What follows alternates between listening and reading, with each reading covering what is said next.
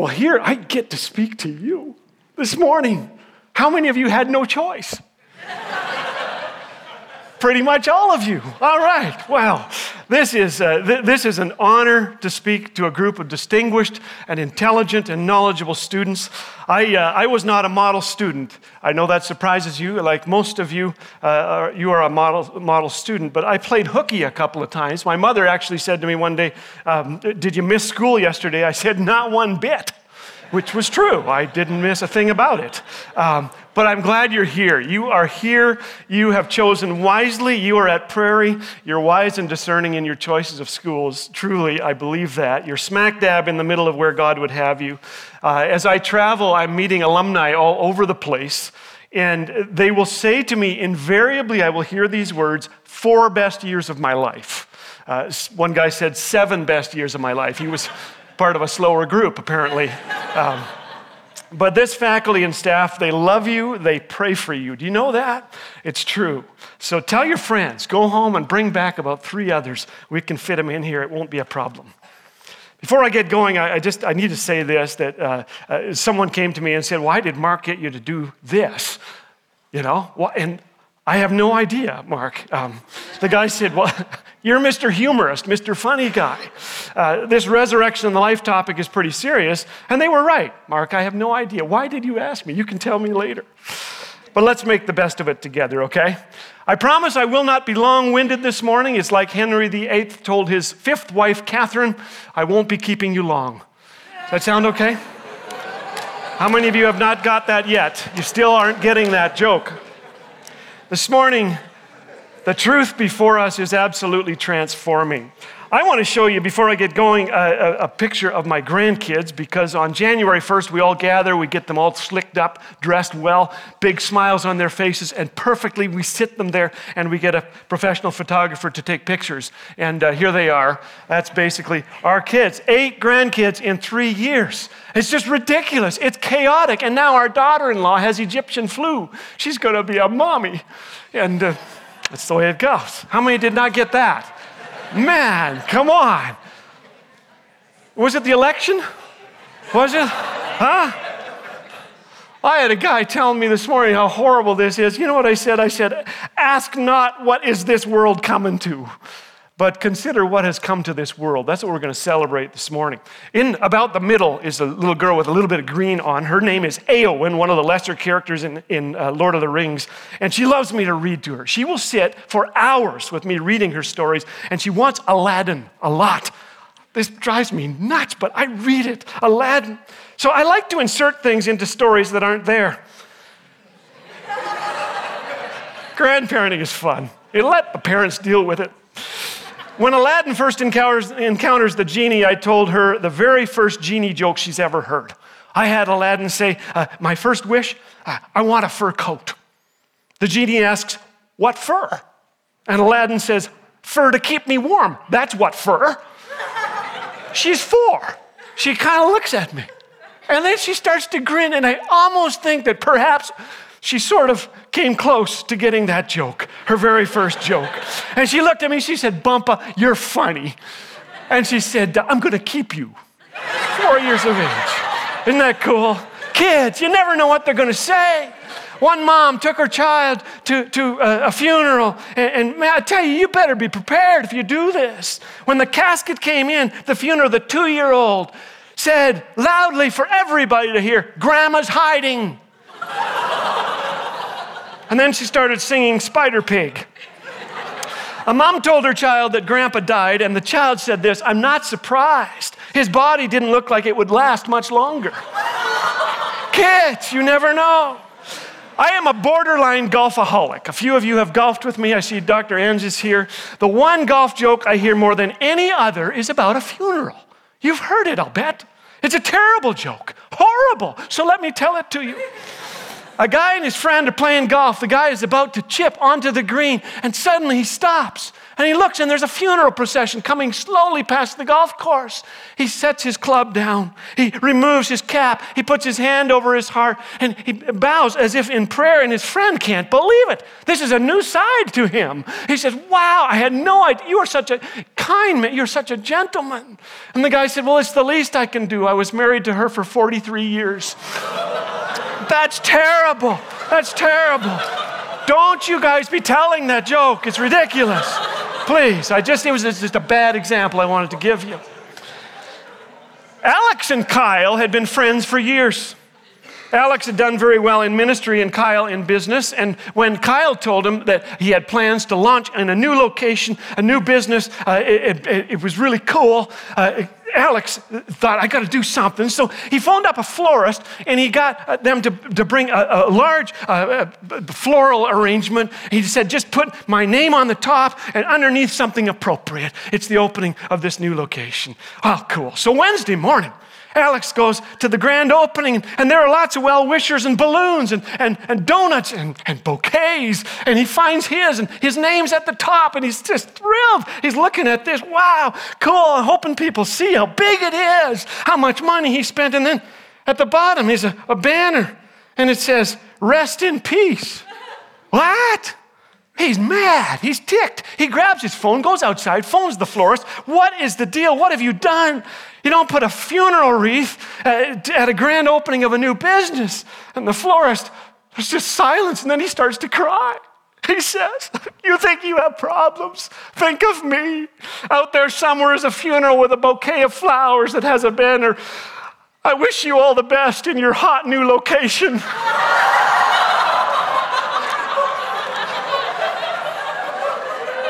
Wow. Well, thank God the Bible has more to say about death than I wish you all the best in your hot new location, right? Today we are going to look together at John 11 at a funeral recorded there. It's the funeral of Lazarus. This is a powerful account that reveals to us the heart of the gospel and truth that brings comfort and great, great joy.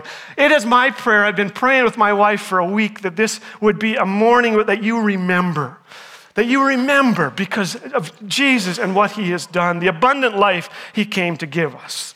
Now, Lazarus was a close friend of Jesus, they were buddies. He lived in Bethany with his sister Mary and his other sister Martha, who was a good cook. If you know your Bible, she was rarely out of the kitchen. You couldn't get her out of there. And Lazarus just stayed. I mean, why wouldn't you? You'd stay with your sisters who cook. You wouldn't leave. You're a single guy. That's all you need. Mary had long hair. We know this because she would later pour expensive perfume on Jesus' feet and wipe the, the, the hair, thus incurring uh, the, the, the perfume, incurring the wrath of Judas, whose wrath you did not want to incur. Am I right?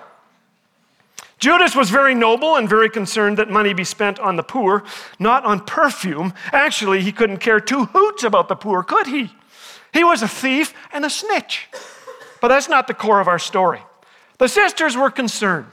Lazarus was sick, possibly from Mary's cooking, we don't know. She might have been learning, we don't know that.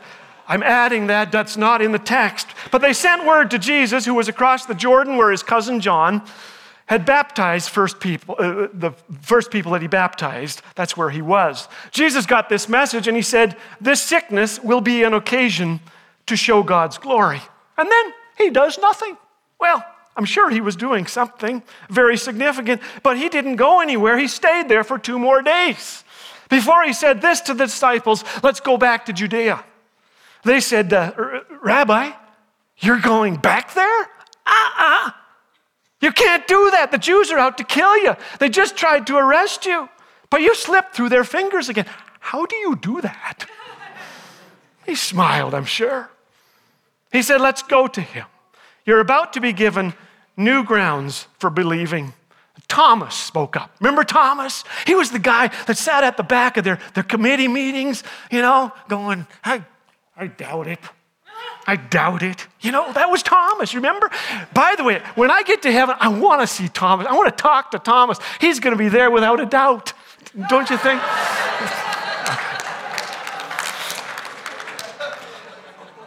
Thomas said to his companions, Come, we might as well die with him. Peter likely said, Guys, if Thomas says this, let's get going. And so they did. Bethany is about two miles from Jerusalem on the southeast slope of the Mount of Olives. Trust me, it is quite a hike from where they were. Now, according to the Jewish sacred text Leviticus Rabbah 18:1, how many have read that? Okay, you're lying. a person's soul was present with the body for 3 days. For three days after, it says, after the death, the soul hovers over the body intending to re enter it. Very interesting, uh, but not central to our story. I just threw that in there so your professors would think I knew something. Um, when they arrived, Lazarus was already how many days dead?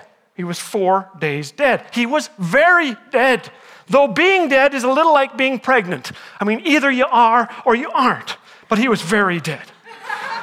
Jesus does not waltz onto the scene and say, Hey, hey, don't worry, don't worry. I'm gonna, I'm gonna raise him up. No. Martha meets him and she is weeping. So are friends and family. Master, she says, if you had been here, my brother wouldn't have died. And Jesus says, Your brother will be raised up. She said, Oh, I know that. He'll be raised up on the last day, the last times. But Jesus takes her by surprise. This is what he says I am the resurrection and the life. What? I am the resurrection and the life. Anyone who believes in me, though he die, yet shall he live. And everyone who lives and believes in me shall never die. Do you believe this, Martha? Yes, Lord, she says. I have always believed you are the Messiah, the Son of God. Now, Mary is next. She was probably, the text says she was back home, maybe in the kitchen learning to cook. I don't know. But she falls at Jesus' feet sobbing. And then the words, Jesus wept. That's uh, John 11 35. This was my favorite memory verse as a child. Jesus wept. Wasn't it yours? I mean, it was the only time I got A plus in Prairie Elementary School here in Three Hills. Yeah, yeah, Bible memory. Through the years, those two words have come to mean more and more to me as we've gone through stuff. Remember this when you're struggling that we have a God who weeps, my friend, who cares, who is with us, a God who entered our world to redeem it, to bring beautiful things out of busted things, to bring us life through his death. But why did he weep now? Have you wondered that? He wept not for Lazarus. Spoiler alert, he was about to raise him. Why did he weep? You know, scholars debate this. They debate a lot of things, theories abound. But I wonder if he was considering the road ahead, the road to the cross, the reality of sin's destruction, the brokenness it causes the people that he loves. Jesus stands before, uh, before a simple cave in the hillside with a slab of stone against it. Remove the stone, he says. Martha says, Master, Hooey. That's the Greek, I think. He's been dead four days. The, the King James says, He stinketh. And he doth, right? He doth. Jesus looks her in the eye. Didn't I tell you that if you believed, you would see the glory of God? To the others, he says, Go ahead, take away the stone. Is that a foreshadowing of something else? Jesus raises his eyes to heaven, he prays, and then he shouts, Lazarus, come out. You know, it's a good thing that he specified Lazarus, don't you think? Huh? Have you ever thought of this? I mean, don't you think everybody on the entire hillside would have come out of those tombs? Lazarus, come out. What else could Lazarus do? When the voice that spoke the stars into space and the world into existence the voice that calmed the sea, the voice that called you and called me, spoke his name Lazarus, come out.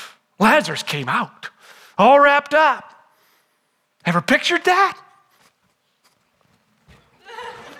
How do you get over there? Unwrap him, said Jesus. Let him loose. I am the resurrection and the life. The one who believes on me will never die. Do you believe? No, I'm asking you. Do you believe? Apparently not. Do you believe? Yes. I don't know many more skeptical than, than myself.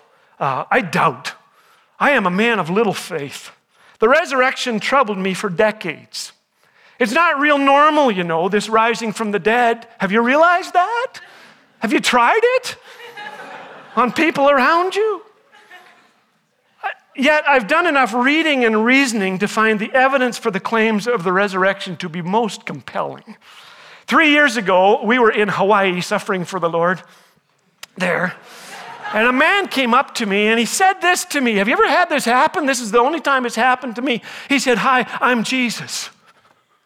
I said, Really? Wonderful. I've wanted to meet you all my life. And he kind of looked at me. He said, I'm, I'm Jesus. I said, um, Have you been risen from the dead? He said, Yes. I said, Do you have friends that can corroborate that? And he just blinked and he walked away. it's a substantial claim to make. If you're going to make it, you should be able to back that up. Have you ever filled out an accident insurance claim? I hope you haven't yet. I hope you never do. Here are some filed with insurance companies. I'm not making any of these up. The car in front hit the pedestrian, but he got up, so I hit him again. I had been driving for 40 years when I fell asleep at the wheel and had an accident. If you have been driving that long, my friend, pull over, get some rest. I pulled away from the side of the road, glanced at my mother in law, and headed over the embankment. May you never have that mother in law. I was on my way to the doctor with rear end trouble when my universal joint gave way, causing me to have an accident. I love that is a classic. The guy was all over the road. I had to swerve a number of times before I hit him. And the last one, the pedestrian ran for the pavement, but I got him. Whoa. Outrageous claims, don't you think? Yeah. Few are quite as outrageous as the claims of North Korea's former dictator, Kim Jong il. Uh, you're old enough to remember when he was around, some of you. There was nothing this guy could not do. Absolutely remarkable. Official records claim that Kim learned to walk at three weeks. He was talking at eight weeks. Most impressive. He wrote 1,500 books in three years. I have written something like 28 in 26 years, but this guy was amazing. 1,500 books, three years, and six full operas, which are, quote, better than any in the history of music. The first time Kim picked up a golf club, he shot a 38 under par on North Korea's only golf course, including 11 holes in one. Wow! Each of his 17 bodyguards verified this. And he then decided to retire from the sport forever, which is a very good idea if you make that claim. His minions also claimed that a double rainbow and a glowing new star appeared in the heavens to herald his birth. Don't know where he got that idea. On North Korea's cherished Baekdu Mountain in 1942. Unfortunately, Soviet records indicate he was born in a Siberian village the year before. Oops, busted. But the most outrageous claim in history is this that Jesus, God's Son, was buried and raised to life. Do you believe? Do you believe? A doctor whose entire family was killed in a car crash saw me on TV, sent me an email, tracked me down to ask if the story of this God could be true. And we talked on phone on the phone later, and this is what he said. He said, It all hinges on the resurrection. This is a smart guy. I told him, you know, I'm a writer, I write nonfiction books, but fiction is a lot easier. I've written two novels, it's a whole lot easier. Because you can, you can get details wrong. You can change names and faces and whatever you want. But if you get one tiny detail in a story wrong in a nonfiction book, people let you know. You're busted. I told him about 1 Corinthians. It was written by Paul just 20 to 25 years after Jesus' death. So Paul could never, never get away with publishing his own eyewitness account and claims that the risen Jesus appeared to over 500 people at one time, unless it was true. Most of them were still alive. a remarkable thing to consider. Kim Jong il's bodyguards did not die, insisting he shot 38 under par. Not a one of them. Only Jesus had followers who went to their graves because they insisted that he had been resurrected. Why would they do this? Only one reason makes any sense at all. They had seen him risen. If you doubt me, try a little experiment. At my father's gravesite, a very odd thought hit me, and, and, uh, but I'll confess it to you, you're all my friends. What would it take to convince people in the town of Three Hills that my father had risen from the dead? What would you do? Where would you start? Sorry, friends, it's impossible. If you doubt me, try faking a resurrection in your hometown and let me know how it goes. I am sometimes asked, What is the funniest joke ever? Who gets asked these things? This is not fair. You can't do this. I have people asking me, Will you make me laugh? One lady said, I've had a very tough day. Would you make me laugh? I said, Honey, don't say that to me. It's very difficult uh, being a, a humorist. I, you were supposed to laugh, but anyway, uh, sorry. I told a joke two years ago that made people laugh here. Some of you were here. I, I said to my wife, honey, I'm, I'm getting so old I don't even know what to wear now. What do I wear, boxers or briefs? She said, oh, it depends.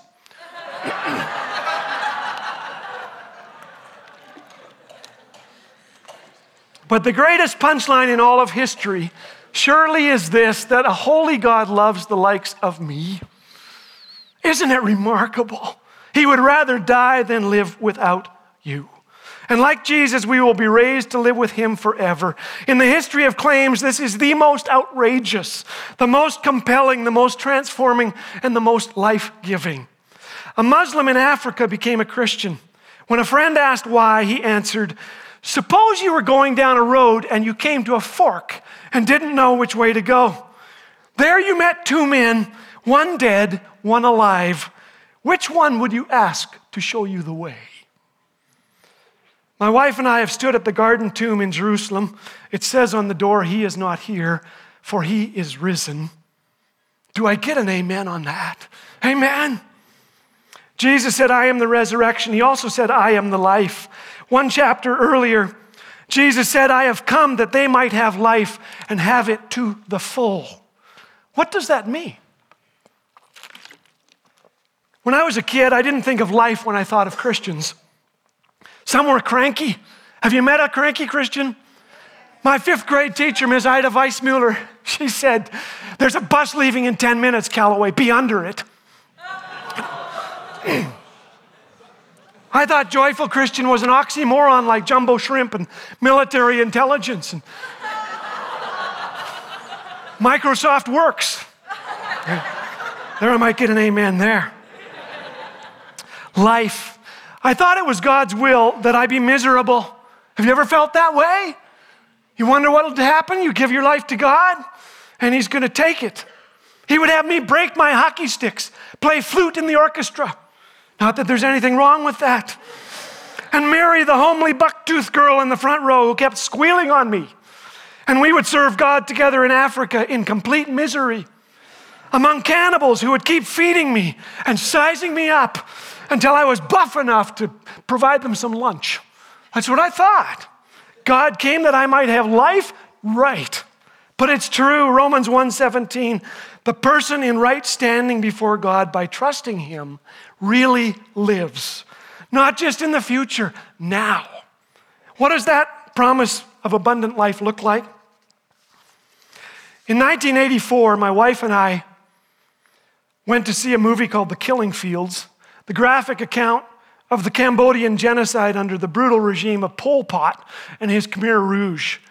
It left two million dead. As the credits rolled, John Lennon's song came on Imagine. Imagine there's no heaven, no hell below us, above us only sky. Imagine all the people living for today. I was your age, and I sat there, and the thought hit me isn't that what we just saw? This is what happens when people buy into Satan's plan, his wonderful plan for your life. He came to kill, to steal, to destroy. Jesus says, I have come that you may have life and have it to the full. That's John 10 10. That's a rich and satisfying life. Have you ever wondered why, why early Christianity exploded in Rome?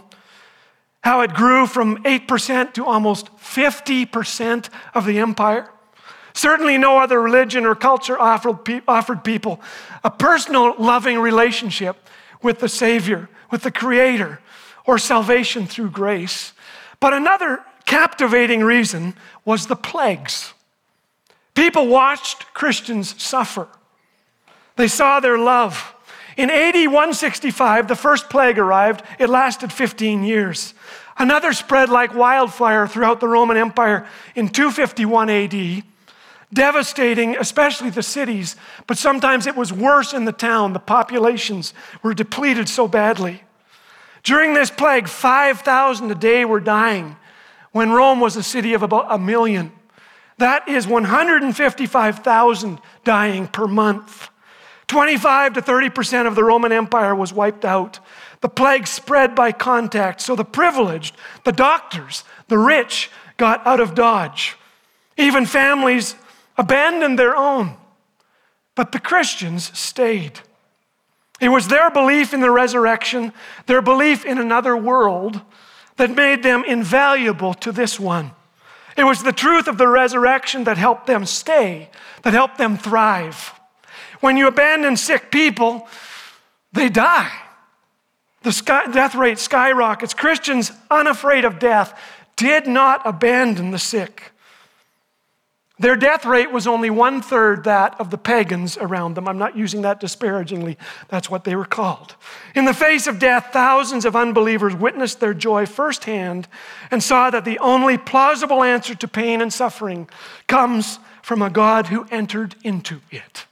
Psalm 126, 2 talks about what happened when God freed the captives. It says, Our mouths were filled with laughter, our tongues with songs of joy. Then it was said among the nations, the Lord has done great things for them. And that is what happened in Rome, and that is what can happen in Canada. The Romans saw what joy and hope looked like, and there were unprecedented conversions. This is the kingdom upside down. Was it part of the Christians' plan to take over the Roman Empire, as someone said? No. It's called love. They saw it in the one they followed, the one who showed the way, the one who said, In this world you will have trouble. But be of good cheer. I have overcome the world. C.S. Lewis said if you read history, you will find that the Christians who did most for the present world were precisely those who thought the most of the next world. It is since Christians have largely ceased to think of the other world that they have become so ineffective in this one. I am the resurrection and the life.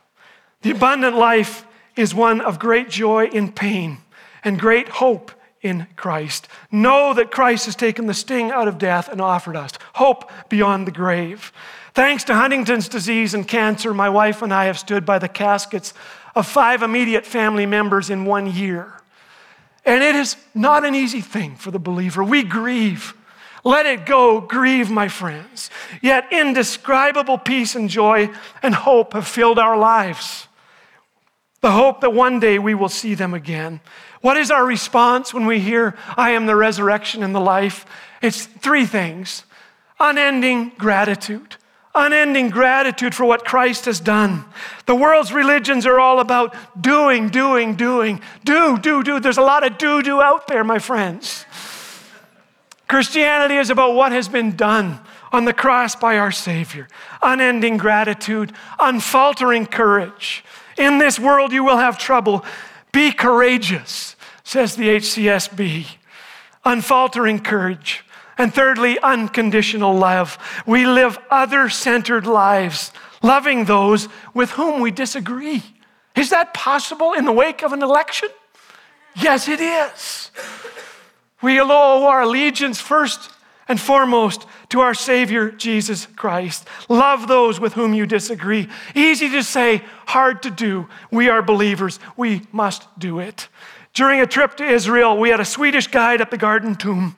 He had a great sense of humor, which I think makes sense when you're celebrating Easter at least five days a week, as he was.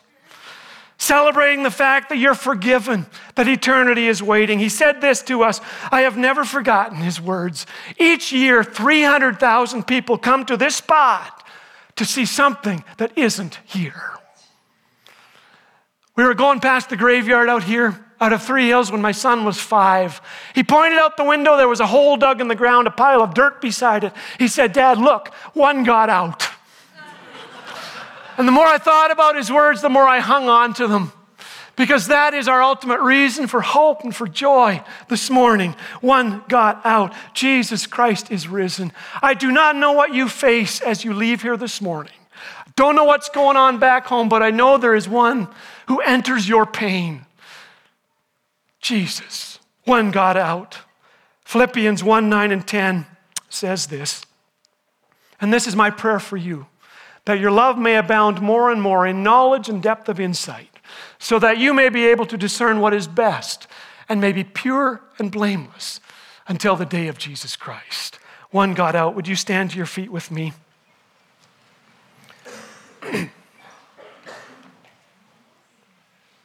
There's one who will face it with you this morning. He'll give you strength for today and bright hope for tomorrow, the one who got out. The Lord bless you and keep you. The Lord make his face to shine upon you and give you peace. Amen. God bless you. Have a fantastic day.